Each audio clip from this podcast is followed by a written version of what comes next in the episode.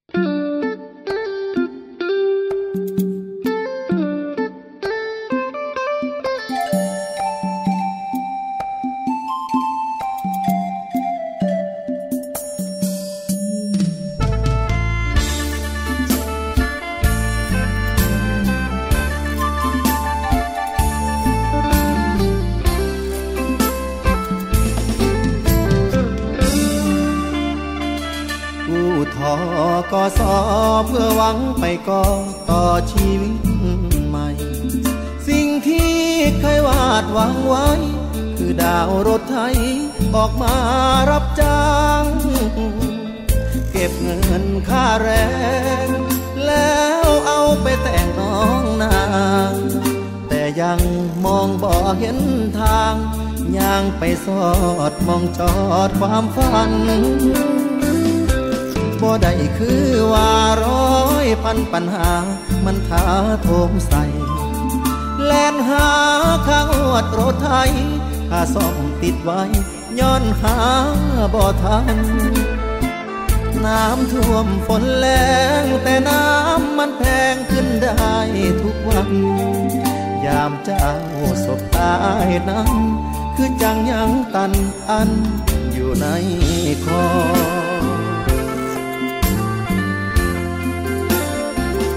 นีทอกสขอพักกับผู้จัดการ ส่วนนี้ค่าดองแต่งงานวอนเธอนั้นเห็นใจเถิดน้องคนที่อายหัก คือสิเบานำบ่อยากดอกน้อง ความฝันที่เราเฝ้ารอ ขอต่อเวลาอีกหน่อยได้ไหมยืนเป็นแห่งใจอยู่เคียงข้างกายอายแน่เดินลา สู้งานเหน็ดเหนื่อยเมื่อยล้า ช่วยเป็นผ้าซับเงื่อรินไหล อดเอาสาก่อนวอนเจ้าอย่าเฝ้าทอดใจ อก็ซ้อมือใด สิปลดมีใจ ให้คนที่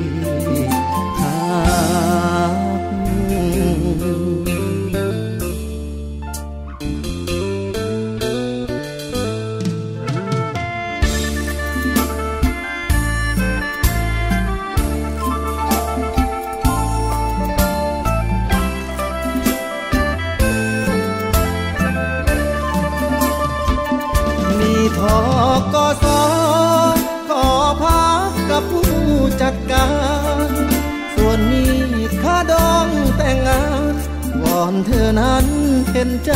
เถิดน้องคนที่อายหัก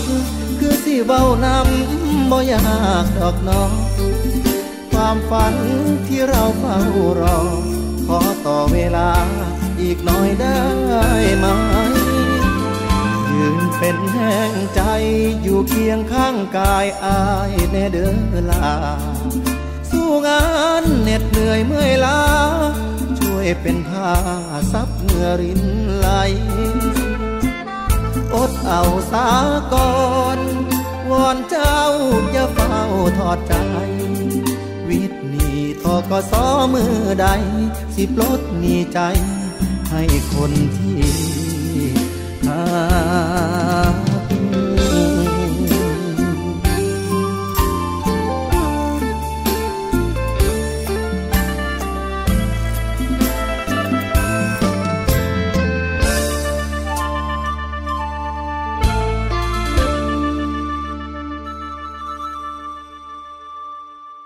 วัสดีค่ะ คุณผู้ฟังคะกลับมาพบกับรายการภูมิคุ้มกัน รายการเพื่อผู้บริโภคกันอีกครั้งหนึ่งแล้วนะคะ กับเรื่องราวดีๆ ค่ะ ที่สวนีชัมเฉลียว และคุณชนาทิพย์ไพรพงศ์นำมาฝากคุณผู้ฟังกันนะคะอย่าลืมนะคะ ฟังสดและดาวน์โหลดรายการได้ค่ะ ทาง w w w t h a i PBS นะคะ radio com ค่ะ หรือจะฟังผ่านแอปพลิเคชันก็ได้นะคะ ทางมือถือค่ะ ไทย PBS Radio แฟนเพจเข้ามากดไลค์กันได้เลยทาง www.facebook.com/thaipbsradiofan นะคะ หรือว่า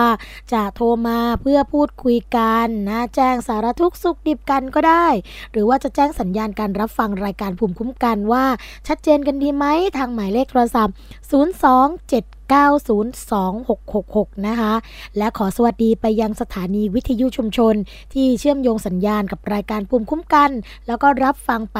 พร้อมๆกันในขณะนี้นะคะ สวัสดีไปยังสถานีวิทยุชุมชนคนหนองย่าไซ จังหวัดสุพรรณบุรีค่ะ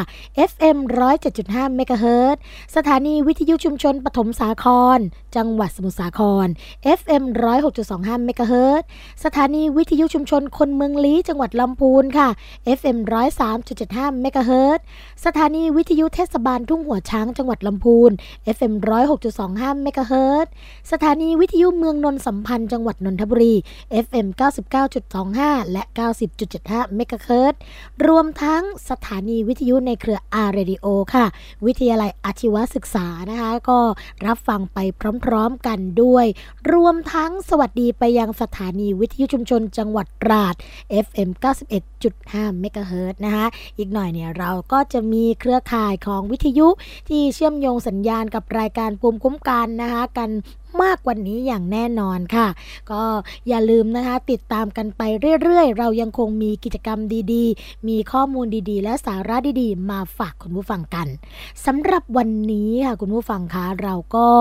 มีเรื่องราวดีๆ แล้วก็เป็นเรื่องที่หลายคนเนี่ย ไม่ทราบข้อมูลด้วยนะคะว่า ถ้าเจอปัญหานี้กับตัวเองแล้วจะมีวิธีการแก้ไขปัญหาอย่างไร นั่นก็คือเรื่องของหนี้นั่นเองค่ะ คุณผู้ฟังคะไม่ว่าจะเป็นหนี้นอกระบบหนี้ในระบบหนี้บัตรเครดิตสินเชื่อส่วนบุคคลต่างๆ นานานะคะ ก็ร้วนแล้วแต่ เราจะต้องมีปัญหากันทั้งนั้นเลยนะคะแต่ทีนี้เนี่ยเป็นประเด็นที่เราอยากจะหยิบยกขึ้นมาหนึ่งเรื่อง นั่นก็คือเรื่องของการชำระหนี้ค่ะ เมื่อ ไปทำสัญญานะคะอาจจะเป็นสัญญายอมหรือว่าสัญญาเจรจาไกลเกลี่ยอะไรต่างๆ นานาเนี่ยแล้วปรากฏว่านะคะเราไม่สามารถที่จะทำตามสัญญาได้ เอ๊แบบนี้นะคะ เราจะมีวิธีการอย่างไร เพื่อที่จะแสดงเจตนาหเห็นว่าเราเองนะคะก็มีความประสงค์ที่จะต้องการชำระหนี้เพียงแต่เงินในบัญชีเนี่ย มันมีไม่เพียงพอกับสัญญาที่ทำไปนะคะวันนี้ค่ะแขกรับเชิญที่จะมาไขข้อข้องใจแล้วก็ให้ข้อมูลกับเราอย่างกระจ่างแจ้งเลยนะคะ นั่นก็คือ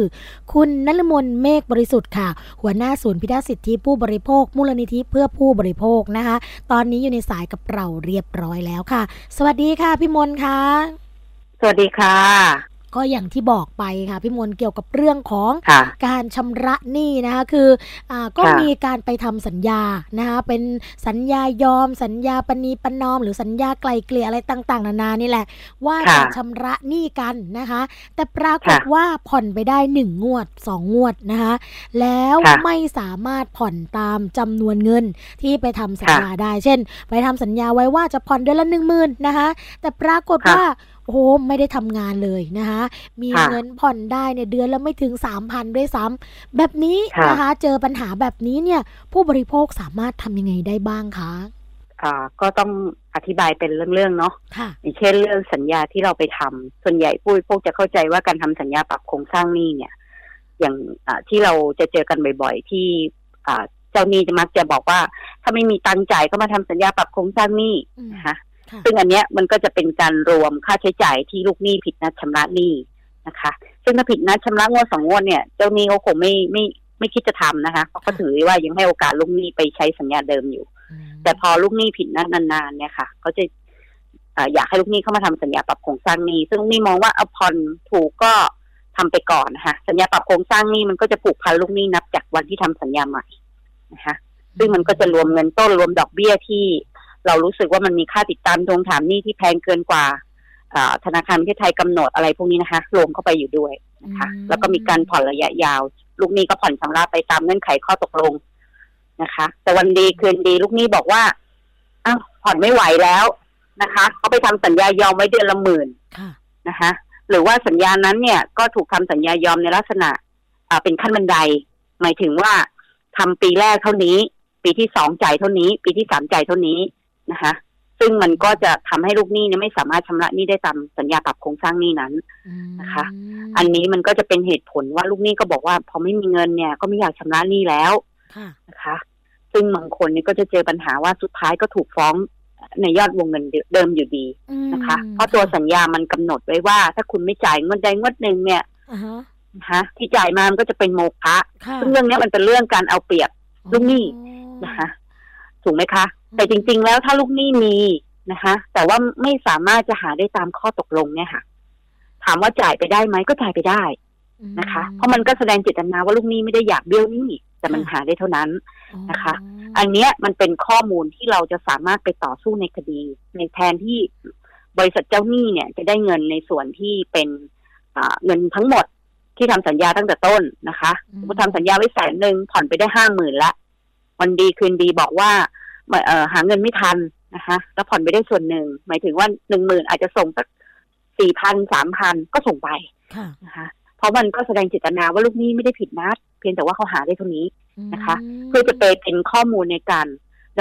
ต่อสู้คดี ซึ่งจริงการทำสัญญาปรับโครงสร้างนี่เพื่อนเราควรจะต่อสู้คดีนะคะ ว่าเราไม่ได้ผิดสัญญาเพียงแต่ว่าเราหาได้แค่นี้นะคะ ในฐานะที่ขณะนั้นเราก็ต้องพิสูจน์ว่า เออ เรามีรายได้ประมาณเนี้ย เราหาได้ห้าพันบาทที่เราจะคืนหนี้มันก็สุดแสนจะลำบากอยู่แล้วนะคะ การที่เจ้าหนี้จะมาฟ้องเอาสัญญาเอาเงินคืนที่ทำสัญญาปรับโครงสร้างนี้ทั้งหมดเนี่ยจึงดูไม่เป็นธรรมกับลูกหนี้มากนะค่ะอ่าอันนี้มันเป็นข้อมูลที่ทางลูกหนี้มันก็แสดงเจตนาได้ค่ะเพียงแต่ว่าลูกหนี้ก็มองว่าถูกส่งไปยังไงสุดท้ายเขาก็ฟ้องเท่าเดิมอยู่ดีนะคะ จะส่งทำไม แต่มันเป็นการแสดงเจตนาเนาะ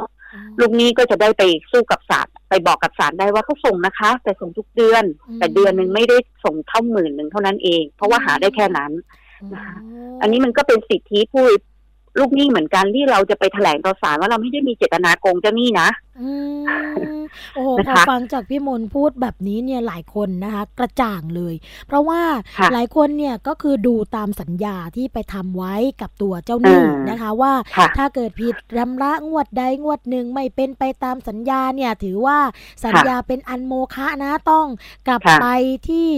จุดเริ่มต้นหรือว่าจุดเดิมเช่นมีนี่อยู่หนึ่งแสนบาทผ่อนชำระไปเรื่อยๆ ทุกเดือนทุกเดือน ปรากฏว่าเดือนนี้เนี่ยจ่ายไม่ได้หนึ่งหมื่นบาทจ่ายได้แค่ห้าพันบาทอ้าวสัญญายุติแล้วแล้วก็คิดกันว่าไหนๆสัญญาก็ยุติไปแล้วใช่ไหมคะ ก็ไม่ต้องผ่อนชำระหรือว่าไม่ชำระต่อก็จะดีกว่า เพราะว่าชำระไปยังไงก็เท่าเดิมโอ้แต่พอมาวันก็ถูกฟ้องอยู่ดีเนาะใช่ใช่แต่การถูกฟ้องจะไม่มีข้อมูลว่าเราพยายามแล้วใช่ไหมคะอย่างการพยายามมันเป็นการแสดงเจตนาของลูกหนี้ว่าไม่ได้อยากผิดนะชำระหนี้เพียงแต่ว่ามันหาได้เท่านั้นเนาะมันเป็นการแสดงเจตนาที่เขาเรียกใช้หลักสุจริต นะคะในการที่จะดำเนินการเนาะเราไม่ได้เป็นการที่เราจะเบี้ยวนี่นะคะเพียงแต่ว่าลูกหนี้ก็ต้องทำความเข้าใจในเรื่องนี้ให้ชัดเจน อันนี้เป็นสัญญาที่บอกว่าก่อนฟ้องนะ มันก็จะเป็นประโยชน์นะคะ แต่ถ้าเป็นสัญญาปณีประนอมยอมความในชั้นคดีเนี่ย มันก็จะเป็นอันตรายกับลูกหนี้ที่ไปทำสัญญาแบบนั้น เพราะเนื่องจากว่าการไปตกลงกันในศาลแล้วเนี่ย ในตัวสัญญาปณีประนอมยอมความส่วนใหญ่นะคะ มันจะมีข้อความที่ทำให้ลูกหนี้ไม่สามารถชำระหนี้ได้อย่างเช่น กรณีที่ลูกหนี้เป็นหนี้มาก แล้วบอกว่าต้องจ่ายให้ครบภายในสามปี โดยที่ผ่อนชำระไม่ขั้นต่ำไม่น้อยกว่าหนึ่งพันบาท ซึ่งลูกหนี้มองว่าเอ้าผ่อนหนึ่งพันบาทเนี่ยก็จ่ายได้อยู่แล้ว ฉันทำสัญญายอมตอนนี้แล้วกัน นะคะ แต่ลืมดูไปว่าเงื่อนไขต่อไปก็คือต้องจ่ายครบภายในสามปีถามว่าเงินหนึ่งแสนบาทจะจ่ายครบภายในสามปีเดือนละพันเนี่ยเป็นไปได้ไหม เป็นไปไม่ได้ค่ะ เป็นไปไม่ได้อยู่แล้วถูกไหมคะเพราะฉะนั้นไอ้ข้อมูลต่างๆ เหล่านี้ค่ะ บางทีลูกหนี้เขาจะไม่ทราบเนาะเขาไปเซ็นสัญญาแล้วให้ฉันผ่อนเดือนละพันอันนี้เป็นความเข้าใจของลูกหนี้ แต่จริง ๆ แล้วในตัวสัญญามันซ่อน ข้อความที่มันทำให้ลูกหนี้ถูก เอารัดเอาเปรียบหลายเรื่องนะคะ อย่างเช่นเนี้ยลูกหนี้ก็ไม่มีชำระหรอกแต่บอกว่าจ่ายเดือนละพันฉันก็โอเค แต่ในข้อความบอกว่าต้องจ่ายให้ครบภายในสามปีเท่ากับว่าเราจ่ายเดือนละพันมันเขาเขาบอกว่าจ่ายไม่น้อยกว่าเดือนละพันเนาะเพราะฉะนั้นคุณจ่ายเดือนละพันก็ได้นะคะส่วนใหญ่ทนายมันไปนู้นมันจะพูดแบบนี้ว่าคุณก็จ่ายเดือนละพันก็ได้เนี่ย นะเดี๋ยวผมทำสัญญาให้นะอ่าว่าทำสัญญาตกลงกันให้ได้นะ เดี๋ยวผมก็จะได้แถลงต่อศาลทำแล้วเราซ้อนไอ้ตัวข้อความว่าไม่น้อยกว่า ต้องไม่น้อยกว่าหนึ่งพันบาท แต่ต้องจ่ายให้ครบภายในสามปี คุณทำได้ไหมล่ะอันนี้เนี่ยค่ะ เป็นเรื่องที่ลูกหนี้ก็ต้องศึกษาข้อมูลในเรื่องการทำสัญญาปณีประนอมยอมความนะคะ เมื่อกี้เรายังไม่ได้ฟ้องนะ เพราะฉะนั้นการพอฟ้องปุ๊บเนี่ยเรายังมีข้อต่อสู้นะคะค่ะอ่าแต่ถ้าเราไปอยู่ในศาลแล้วเนี่ย แล้วคุณไปทำสัญญาประนีประนอมยอมความในลักษณะนี้แล้วคุณทำไม่ได้เนี่ย เขาจะใส่ wording ต่อว่าสัญญาจะถือเป็นโมฆะโดยหลักกฎหมายมันเป็นแบบนั้นนะคะเขาฟ้องคดีแล้ว เขาถือว่าเขายอมแล้ว เพราะฉะนั้นเนี่ย สุดท้ายแล้วเขาก็จะไปบังคับคดียึดทรัพย์ที่คุณมี ทีนี้ลูกหนี้ไม่มีอะไรเนี่ยก็ไม่ได้เกิดปัญหาอะไรนึกออกไหมคะเพราะว่าลูกเจ้าหนี้ก็จะไปยึดทรัพย์อะไรตรงนั้นไม่ได้แต่ว่าบางรายเนี่ย ก็จะไปใช้วิธีการว่าก็ไปเจรจากับญาติเพื่อที่จะมาทำสัญญาอะไรสักอย่างหนึ่งเพื่อให้รับผิดชอบหนี้ตรงนั้นแทนนึกออกไหมคะเกิดไปบังคับคดีลูกหนี้ไม่มีทรัพย์สินอะไรเลยค่ะ ก็จะใช้วิธีอ่าให้ญาติมา ไปให้ญาติ อ่าทำสัญญารับสภาพหนี้บ้างอะไรบ้างค่ะหรือว่าไปให้พ่อแม่ของลูกหนี้มาดำเนินการเรื่องนี้ หรือว่าไปให้ลูกบุตรธิดาของลูกหนี้มาจัดการเรื่องนี้อะไรทำนองเนี้ยค่ะ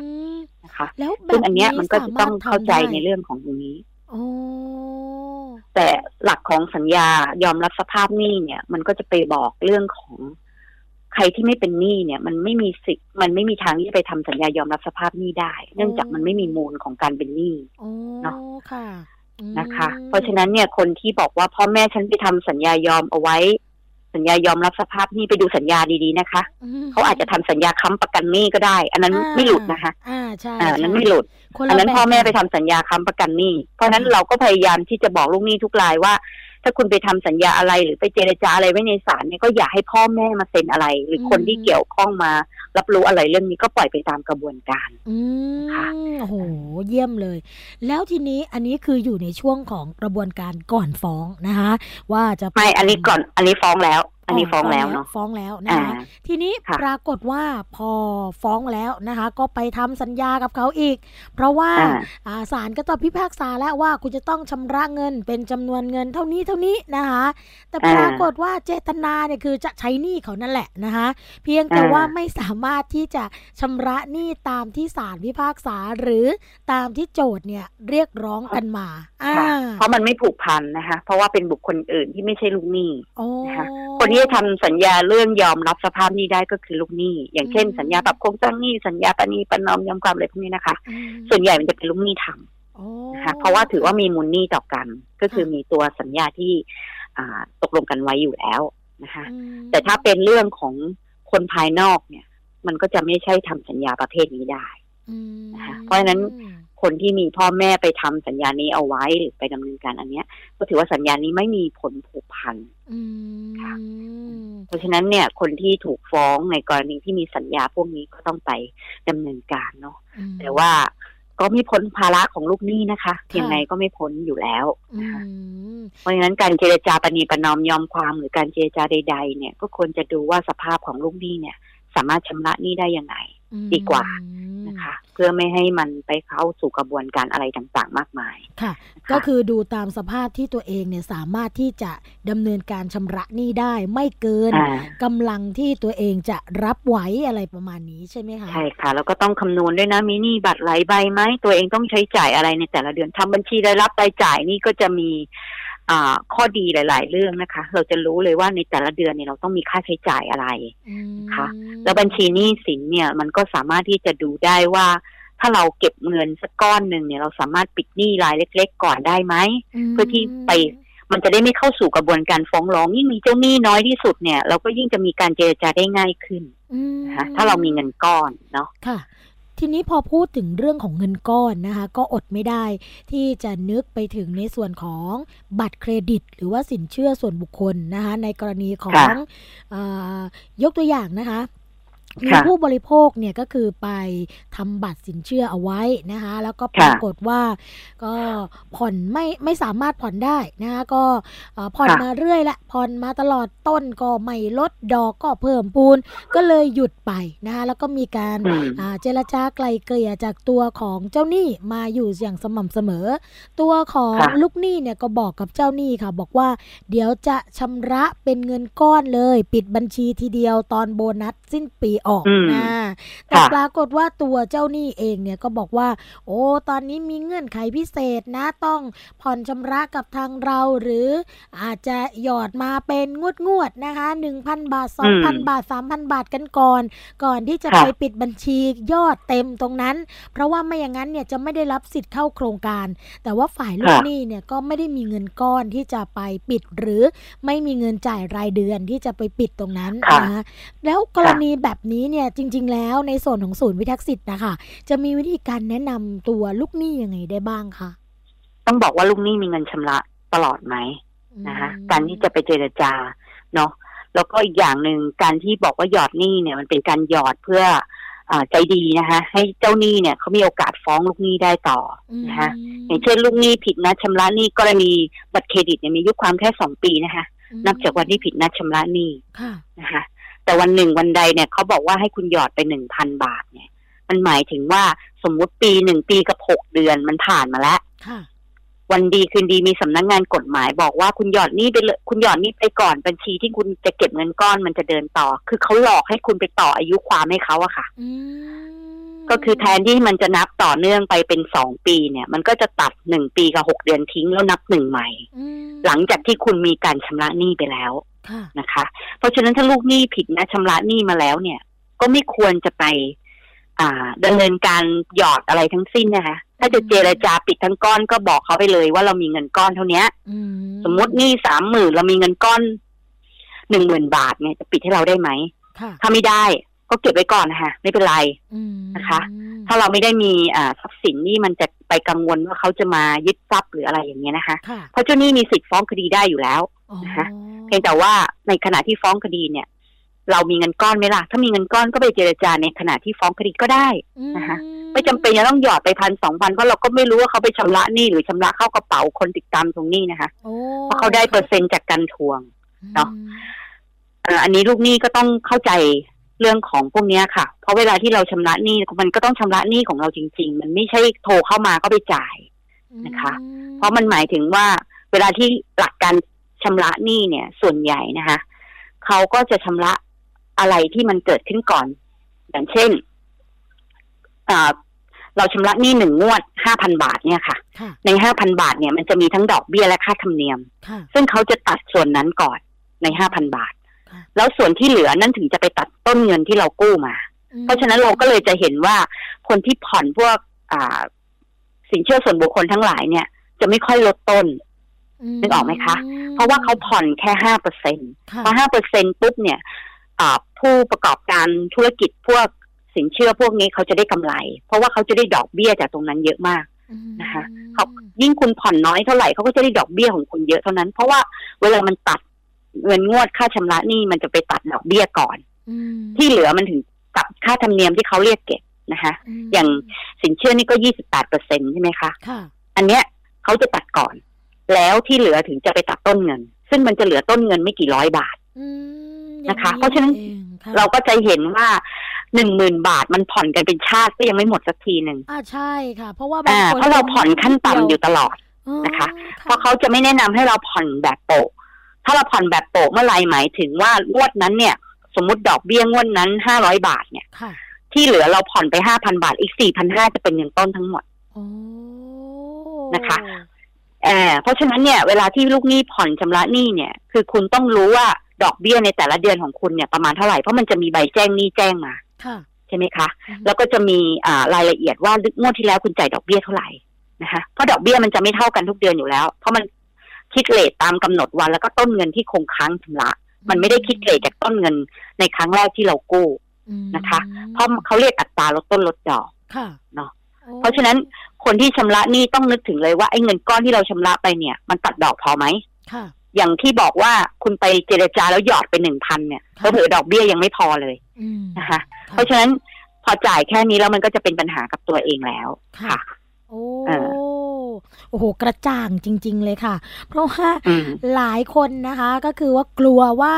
เดี๋ยวจะไม่ได้รับสิทธิหรือว่าโปรโมชั่นพิเศษอย่างที่ตัวมันไม่มีตั้งแต่คุณผิดนัดชำระหนี้แล้วค่ะ สิทธินั้นนะคะ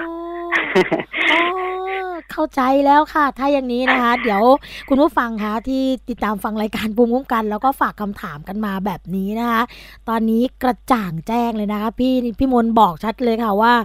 มันไม่มีตั้งแต่แรกแล้วสิทธินี้ตั้งแต่วันที่คุณผิดนัดชำระกับตัวเจ้าหนี้แล้ว ใช่ไหมคะค่ะจะเอาโปรอะไร ถ้าเราผิดนัดชำระหนี้ลดนี้เจ้าหนี้จะยอมลด ลดหมายถึงว่าลดทั้งก้อน มันไม่ใช่ลดว่าคุณผ่อนมาหนึ่งพันแล้วจะต่อโปรให้คุณมันไม่ใช่ มันไม่มีโปรอะค่ะการผิดนัดชำระนี่มันไม่มีโปรอยู่แล้ว นอกจากว่าเขายอมลดค่าเขายอมลดต้นเงินให้คุณอย่างเช่นหนึ่งหมื่นบาทเหลือห้าพันบาทวันนี้คุณผ่อนคุณชำระห้าพันบาท ถ้าอย่างเงี้ยต่อรองเลยค่ะ ถ้าเรามีเงินในมือห้าพันบาท ก็ทำหนังสือ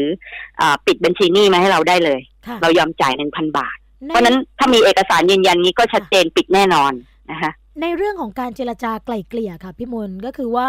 ต้องรอให้ถูกฟ้องคดีก่อนไหม ถึงจะสามารถเจรจาไกล่เกลี่ยเพื่อปิดชำระยอดตรงนี้ได้ เพราะว่าหลายลูกหลายเจ้าหนี้นะคะ บอกว่าปิดไม่ได้ตราบใดที่ยังไม่ถูกฟ้องคดี แบบนี้เนี่ยจริง ๆ ข้อมูลเป็นยังไงอะคะไม่จริง มันอยู่ที่ลูกหนี้มีเงินไหมมันเจรจาได้ตลอดเวลา ถ้าเป็นหนี้เสียหนี้เกินหกเดือนเนี่ยมันมีหนี้ปัญหาเรื่องหนี้ NPL อยู่แล้วนะคะ เพราะนั้นมันมีเปอร์เซ็นต์ของการลดได้อยู่แล้ว เพียงแต่ว่าเออลูกหนี้จะมีเงินไหม การเจรจาดีที่สุดก็คือมันเจรจาภายใต้เงิน ในมือของลูกหนี้ที่เป็นเงินก้อนนะไอ้ประเภทผ่อนชำระแล้วเนี่ย เราก็ต้องพิจารณานะคะ เรามีหนี้รายอื่นอยู่ด้วยไหมแล้วถ้าเราผ่อนชำระทุกรายเราพอใช้จ่ายในบ้านไหมมันก็ต้องผิดสัญญากับรายอื่นถูกไหมคะเพราะนั้นมันก็จะเป็นปัญหาเรื่องการไปฟ้องคดี แต่ว่า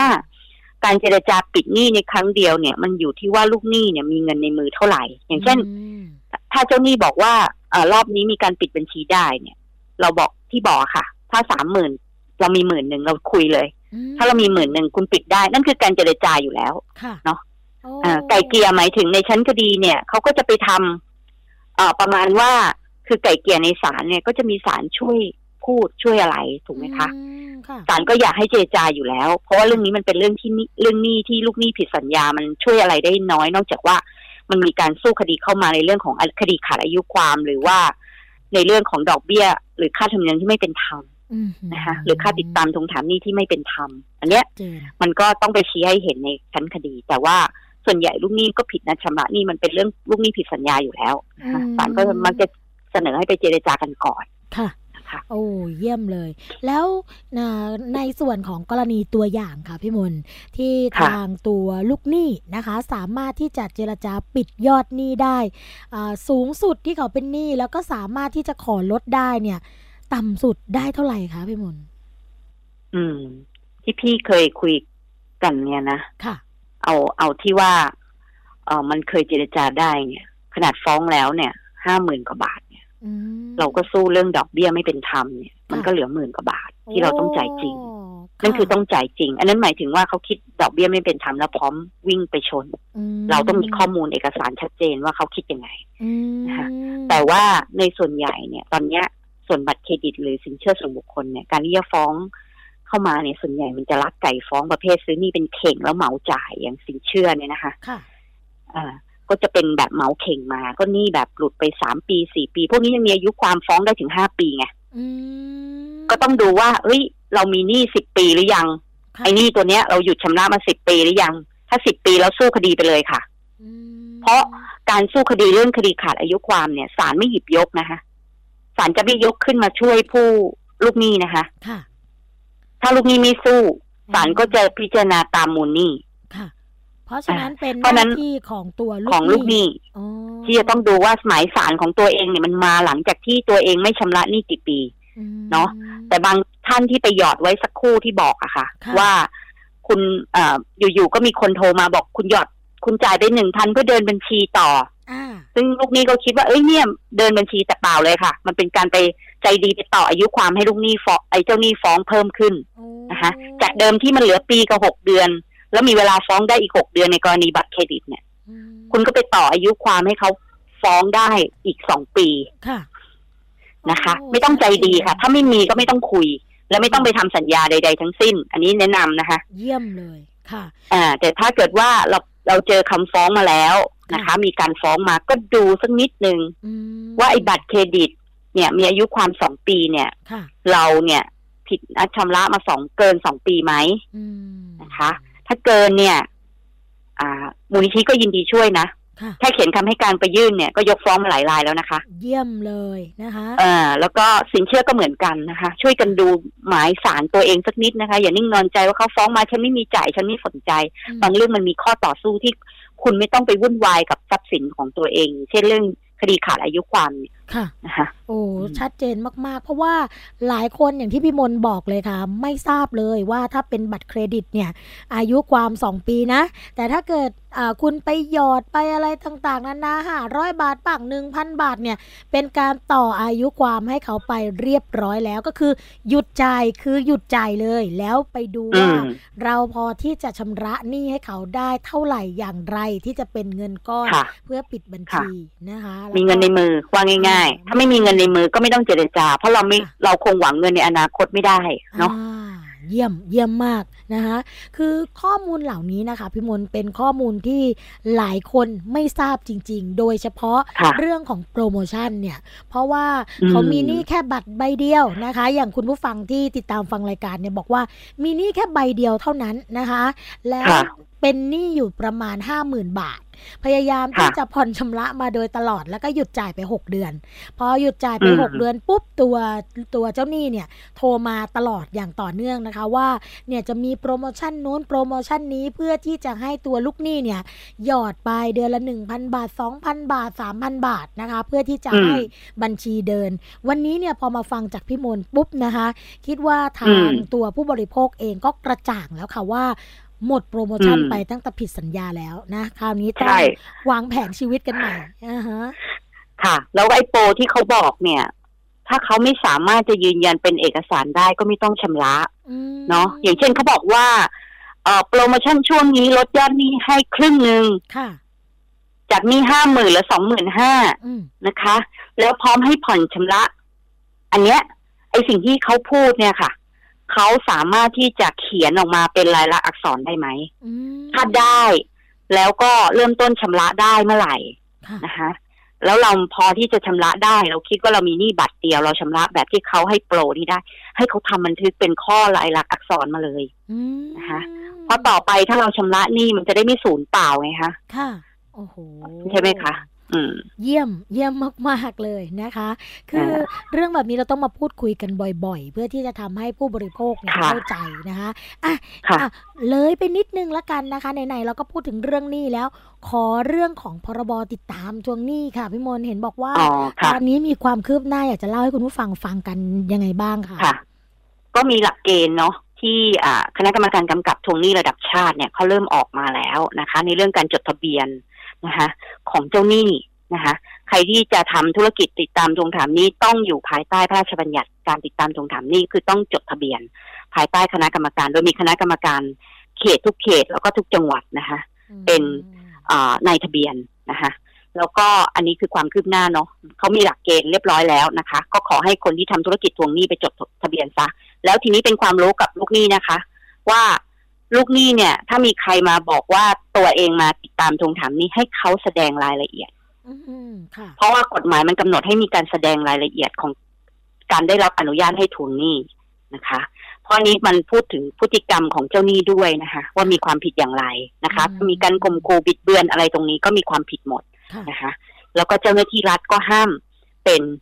คนติดตามทวงถามหนี้ อันนี้เป็นกฎหมาย เพราะมีโทษ ปรับสูงสุดแล้วก็จำคุกสูงสุดนะคะ ก็คือปรับห้าแสนบาทจำคุกห้าแสนบาทไอ้จำคุกห้าปีนะคะเพราะฉะนั้นเนี่ยเป็นโทษสูงสุดที่ไม่ยอมความนะคะกรณีถ้าเป็นบริษัททวงหนี้เขายังยอมความนะก็คือปรับอย่างเดียวก็จบ แต่ถ้าเป็นเป็นเจ้าหน้าที่รัฐไม่ปรับนะคะ ไม่ไม่มีโทษยอมความนะคะ โทษสูงสุดอย่างเดียวนะคะ แล้วก็ส่วนของความคืบหน้าในตัววันนี้ก็มีการประชุมกันคณะกรรมการ กรุงเทพนะคะ ในส่วนของกทมนะคะต้องเรียกว่าส่วนกลางเลย ซึ่งไม่ใช่คณะกรรมการระดับประเทศนะคะ วันนี้เป็นระดับกรุงเทพนะคะ ซึ่งก็ได้มีโอกาสเข้าไปเป็นคณะกรรมการเนี่ย รอบนี้ก็ต้องบอกว่าเพิ่งเริ่มมีการประชุมเป็นครั้งแรกนะคะ หลังจากที่มีตั้งคณะกรรมการกำกับขึ้นมานะคะของของในส่วนของกรุงเทพเริ่มมีการประชุมกันนัดแรก แล้วก็มีความคืบหน้าในเรื่องของ เผื่อคนกรุงเทพฟังอยู่นะคะ ใครที่มีได้รับจากพฤติกรรมของเจ้าหนี้ที่มีการข่มขู่นะคะ โทรเข้าไปรบกวนเพื่อนที่ทำงาน โทรไปหาเจ้านายขู่ว่าฉันไม่กลัวหรอกพรบทวงหนี้เนี่ยนะคะ อันเนี้ยให้ไปแจ้งความที่สถานีตำรวจได้ทุกแห่งของกรุงเทพนะคะ เพราะว่าเดี๋ยวคณะกรรมการเขาจะมีหนังสือเวียนไปถึงสถานีตำรวจทุกที่นะคะ เพื่อรวบรวมประเด็นเรื่องร้องเรียนส่งคณะกรรมการ ซึ่งตอนนี้ก็มีก วันนี้เริ่มมีการพิจารณานะคะ ก็รับมาตอนนี้มีอยู่ 21 เรื่องนะคะที่เข้ามาคณะกรรมการพิจารณานะคะ ในส่วนของคณะกรรมการนี่ประกอบไปด้วยส่วนไหนกันบ้างคะพี่มนก็จะมีกรมการปกครองเป็นหลักเนาะกรมการปกครอง แล้วก็ตอนนี้อ่า ส่วนของกทมเนี่ยก็กองบัญชาการตำรวจนครบาลเป็นประธานนะคะอันนี้โดยตำแหน่งเนาะแล้วก็ตรงนี้ก็จะมีคณะลูกกรรมการที่มีจาก ภาคประชาชน ซึ่งก็เป็นองค์กรพัฒนาเอกชนเข้าไปเข้าไปเป็นคณะกรรมการ คือทั้งคณะกรรมการระดับประเทศหรือจังหวัดเนี่ยค่ะ ก็มีสัดส่วนของคณะกรรมการที่มาจากหน่วยงานรัฐนะคะ ก็จะเป็นอ่ากองของกรมการปกครองเนี่ยเป็นหลัก กระทรวงมหาดไทยนะคะ เป็นหลัก ก็จะมีอ่าส่วนของอคณะกรรมการประจำเขตนะคะ แล้วก็จะมีของอ่าส่วนของสภาทนายความเนาะ แล้วก็ไอสำนักงานอายการสูงสุดนะคะอันนี้ก็จะเป็นสัดส่วนของคณะกรรมการค่ะนะคะก็จะมีสัดส่วนของหน่วยงานที่เกี่ยวข้องก็ตำรวจนี่แหละค่ะเป็นหลักนะคะ เพราะว่ามีหน้าที่จับมีหน้าที่รับเรื่องร้องเรียนค่ะนะคะ ยอดจริงๆโอ้โหข้อมูลเยอะมากๆเลยนะคะ จริง ๆ แล้วเนี่ยต้องบอกว่าพี่มนนะคะหรือว่าพี่นรมนเมฆบริสุทธิ์เนี่ยในฐานะหัวหน้าศูนย์พิทักษ์สิทธิผู้บริโภคมูลนิธิเพื่อผู้บริโภคนะคะ จะมีเรื่องราวดีๆ แบบนี้มาเล่าให้เราฟังอยู่เสมอนะคะแล้วก็หลากหลายเรื่องราวนอกจากเรื่องนี้แล้วนะคะ ตอนนี้เนี่ยทางมูลนิธิเพื่อผู้บริโภคค่ะโดยการขับเคลื่อนของศูนย์พิทักษ์สิทธิ์กำลังดำเนินการในส่วนไหนกันอีกคะ ก็จะมีเรื่องคดีที่เรานำร่องเรื่องคดีกลุ่มเนาะก็จะมีหลาย ๆ เรื่องอย่างเช่นเรื่องสินค้าและบริการเรื่องสินค้านะคะ ที่มีการโฆษณาเกินจริง อย่างเช่น กรณีกระทะโคเลคิงค่ะ แล้วก็จะมีอ่าเรื่องของอ่าเครื่องสำอางผิวขาวนะคะที่เรานำร่องเรื่องของคดีกลุ่มไปนะคะ เพื่อให้อ่ามีการที่เขาเรียกว่าเยียวยาผู้บริโภคเป็นการ ทั่วไปเนาะไม่ใช่ผู้บริโภครายเดียวที่มาร้องเรียนที่มูลนิธินะคะ เราคิดว่าคดีกลุ่มที่มีผลบังคับใช้เนี่ยควรได้เอามาบังคับใช้กับผู้ประกอบการที่ไม่ปฏิบัติตามกฎหมายนะคะหรือว่าผู้ประกอบการที่ไม่มีคุณธรรมนะคะแล้วก็ส่วนของการรับเรื่องร้องเรียนเนี่ยค่ะ เราก็มีคลินิกแก้ปัญหานี้นะคะซึ่งก็มี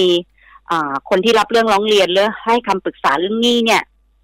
อยู่ จันถึงสุกนะคะลูกหนี้ท่านใดที่รู้สึกสับสนนะคะ อับจดไม่รู้จะไปทางไหนแล้วปัญหาเราเนี่ย ไปดูในเว็บแล้วก็ใช่หรือเปล่ามันไม่เหมือนกันอะไรอย่างเงี้ยค่ะ สถานการณ์ปัญหาแต่ละคนอาจจะไม่เหมือนกัน ไปเล่าเรื่องให้เจ้าหน้าที่มูลนิธิฟังก็ได้นะคะ จะได้มีข้อมูลหรือคำปรึกษาที่เอามาปรับใช้กับเฉพาะตัวเองเนาะเพราะบางทีเราอ่านของคนอื่นมันอาจจะไม่เหมือนของเราค่ะนะคะ ก็ยินดี นะคะ เข้าไปหมายเลขโทรศัพท์และช่องทางการติดต่อค่ะพี่มูลอ่าก็ถ้าหมายเลขโทรศัพท์นะคะศูนย์สองสองสี่แปดสามเจ็ดสามสี่ถึงเจ็ดนะคะ ตั้งแต่ต่อตั้งแต่หนึ่งศูนย์หนึ่งจนถึงหนึ่งหนึ่งสามเลยนะคะแล้วก็ตอนนี้เราก็มีช่องทางทาง inbox เฟซบุ๊กของมูลนิธิเพื่อผู้บริโภคเป็นเฟซบุ๊กเปิดนะคะเข้าไปฝาก inbox กันไว้ก่อนหรือฝากเบอร์โทรให้เจ้าหน้าที่ติดต่อกลับอะไรตรงนี้นะคะ แล้วก็อีเมลของมูลนิธิ นะคะ ก็คือ complaint at consumer thai org ก็คือ c o m p l a i n t เข้าไปหน้าเว็บไซต์ได้นะคะแล้วก็มีร้องเรียนออนไลน์นะคะ ของมูลนิธิเพื่อผู้บริโภค คือคุณคีย์เข้าไปในฐานระบบได้เลยนะคะ จะมีเจ้าหน้าที่ ให้คำแนะนำนะคะหรือแล้วก็จริง ๆ แล้วเรื่องนี้เนี่ย มีเรื่องที่ซักถามกันเยอะ เพราะนั้นช่องทางที่ดีที่สุดที่จะพูดคุยกันแล้วให้เข้าใจกันได้การพิมพ์เนี่ยมันสื่อสารกันยากนะคะโทรคุยกันดีกว่า หรือปรึกษาปัญหากันดีกว่านะคะ เพราะบางเรื่องมันเป็นสภาพแวดล้อมของลูกหนี้ด้วยนะคะ ที่มันจะจัดการปัญหาอย่างไร บางทีเราก็เอาแบบของคนอื่นมาจัดการปัญหาชีวิตเราไม่ได้นะคะ เพราะฉะนั้นเนี่ยเราคิดว่าเฮ้ยมันทำแล้วมัน อ่านแล้วลองไปทำแล้วมันก็ไม่เกิดประโยชน์เนี่ยลองคุยกันก็ได้ค่ะ อืม เยี่ยมเลยค่ะ เพราะว่าพอฟังจากที่พี่พลบอกนะคะ ช่องทางมีหลากหลายจริง ๆ คุณผู้ฟัง ไม่ว่าจะเป็นติดต่อด้วยตัวเองนะคะ โทรเดินเข้าไปเลยที่มูลนิธิวันจันทร์ถึงวันศุกร์นะคะ ช่วง9โมงเช้าถึง5โมงเย็น5โมงเย็นอ่าก็จะมีเจ้าหน้าที่อยู่คอยให้คำปรึกษานะคะ หรือว่าถ้าเกิดใครไม่สะดวกเดินทางไปด้วยตัวเอง โทรศัพท์ไปพูดคุยกัน เพราะว่าแต่ละคนก็จะมีปัญหาแตกต่างกันออกไป ไม่ซ้ำกันนะคะ เพราะงั้นเนี่ยการพูดคุยจะเป็นช่องทางในการแก้ไขปัญหาที่ดีที่สุดมากกว่าการเขียนนะคะหรือบางคนบอกว่า โอ้พูดคุยไม่เก่งขอเขียนก่อน เอาเข้าไปได้ร้องเรียนออนไลน์ได้ที่หน้าเว็บไซต์ของมูลนิธิเพื่อผู้บริโภคนะคะ www.consumerthai.org อะก็เข้าไปพูดคุยตรงนั้นนะคะอยากให้พี่มนค่ะ ฝากอะไรกับคุณผู้ฟังที่ติดตามฟังรายการเราอยู่ในขณะนี้ด้วยอะค่ะ ก็อยากให้อ่า ประชาชนหรือผู้บริโภคทุกรายนะคะ มีภูมิคุ้มกันนะคะแล้วก็อยากให้อ่ากรณีที่ต่างๆ ที่ไม่ว่าตัวเองจะซื้อสินค้า หรือว่าตัวเองจะบริโภคอะไรก็แล้วแต่ ไม่ว่าจะเป็นการทำบัตรเครดิตสินเชื่อส่วนบุคคลต่างๆเหล่านี้อยากให้ศึกษาข้อมูลเนาะแล้วถ้าเกิดปัญหาเนี่ยก็ไม่ได้หมายความว่าตัวเองแก้ปัญหาไม่ได้นะคะ จริงๆ แล้วก็มีช่องทางต่างๆ มากมาย หรือมีองค์กรอ่าต่างๆ ที่มันสามารถช่วยเหลือผู้บริโภคได้นะคะ ปัญหาเรื่องอการติดตามทวงถามหนี้เนี่ยก็เป็นการขับเคลื่อนของภาคประชาชนนะคะ ที่มันสามารถที่จะผลักดันให้มันเกิดการดูแลพฤติกรรมของลูกเจ้าหนี้นะคะ ให้กระทำการลูกหนี้อย่างเป็น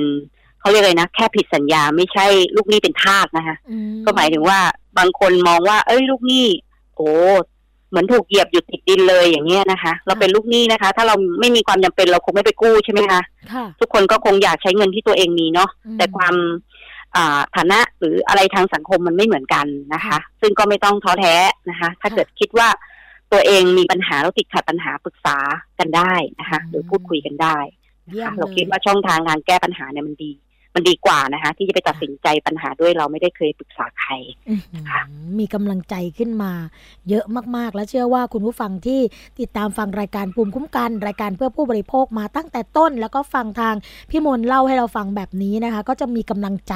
ต่อสู้กับเรื่องของปัญหานี้ต่อไปได้อย่างแน่นอนนะคะ วันนี้ค่ะรายการภูมิคุ้มกันรายการเพื่อผู้บริโภคต้องขอบพระคุณนะคะ คุณนฤมลเมฆบริสุทธิ์ค่ะ หัวหน้าศูนย์พิทักษ์สิทธิผู้บริโภคมูลนิธิเพื่อผู้บริโภคที่มาให้ข้อมูลกับเราในวันนี้ ขอบพระคุณมากค่ะ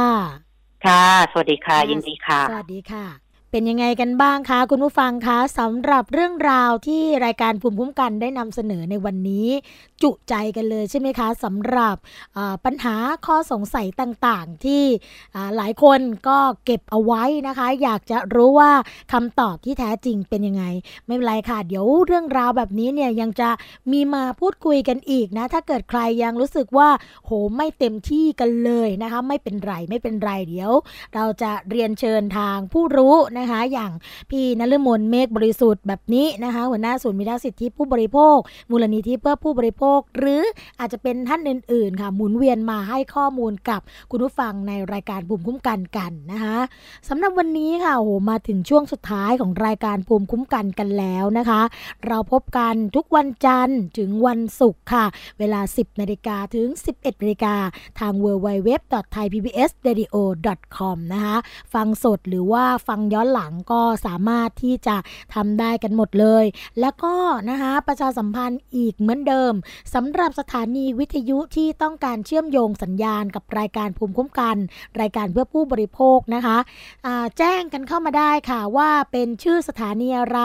ที่อยู่ที่ไหนนะคะ เพื่อที่ทางรายการก็จะประสานงานไปยังมูลนิธิเพื่อผู้บริโภค นิตยสารฉลาดซื้อสื่อเพื่อผู้บริโภคนะคะ จะส่งหนังสือให้ฟรีเดือนละหนึ่งเล่ล่ม โดยที่ไม่เสียค่าใช้จ่ายใด ๆ ทั้งสิ้นนะคะหนังสือนิตยสารฉลาดซื้อค่ะ เป็นหนังสือรายเดือน ที่มีข้อมูลที่เป็นประโยชน์สำหรับผู้บริโภคนะคะมีตัวอย่างเรื่องราวต่างๆ ที่ผู้บริโภคได้ใช้สิทธิ์ของตัวเอง แล้วประสบความสำเร็จนะคะนอกจากนั้นค่ะก็ยังมี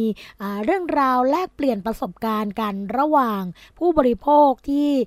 มีปัญหานะคะ แล้วก็มีช่องทางในการแก้ไขปัญหาได้ค่ะ อย่าลืมนะคะร้องทุกหนึ่งครั้งดีกว่าบ่นพันครั้งยังคงใช้ได้อย่างเสมอ แล้วก็สร้างภูมิคุ้มกันให้กับตัวเองด้วยการแสวงหาความรู้นะคะ นอกจากจะมีภูมิคุ้มกันสำหรับตัวเองแล้ว คุณก็ยังสามารถช่วยเหลือบุคคลอื่น อาจจะเป็นเรื่องของการให้คำแนะนำให้ช่องทางนะคะ เรื่องของการใช้สิทธิ์อย่างเหมาะสมได้ค่ะ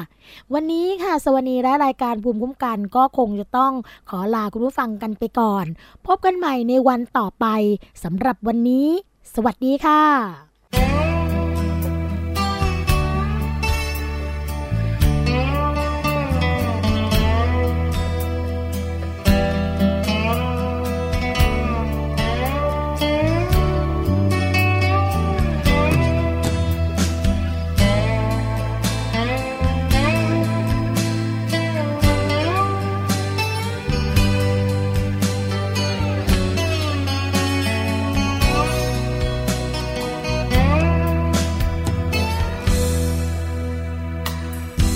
อยากเก็บดวงดาว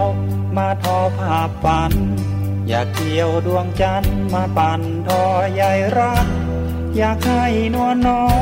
งเห็นกายนุ่นตัก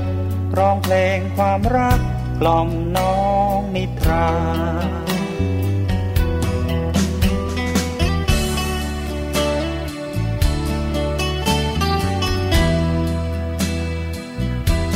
เมฆหมอกบางจันทร์ หลับฝันเถิดนาฝันไปบางตา นิทราพักผ่อนน้องน้องน้องน้องหลับตา ฝันดี เหนื่อยเจ้านักพาแล้ว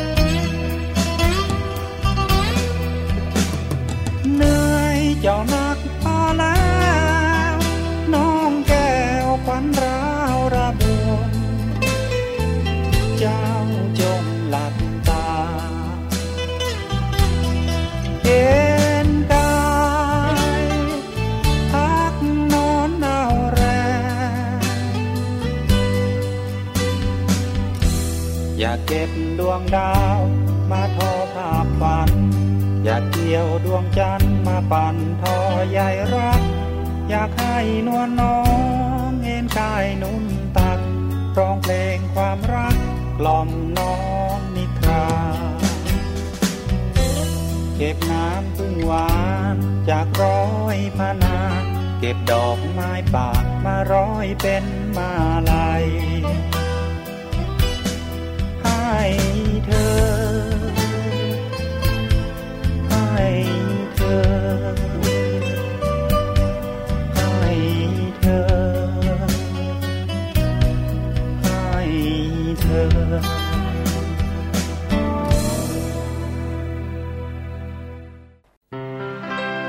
ราะป้องกัน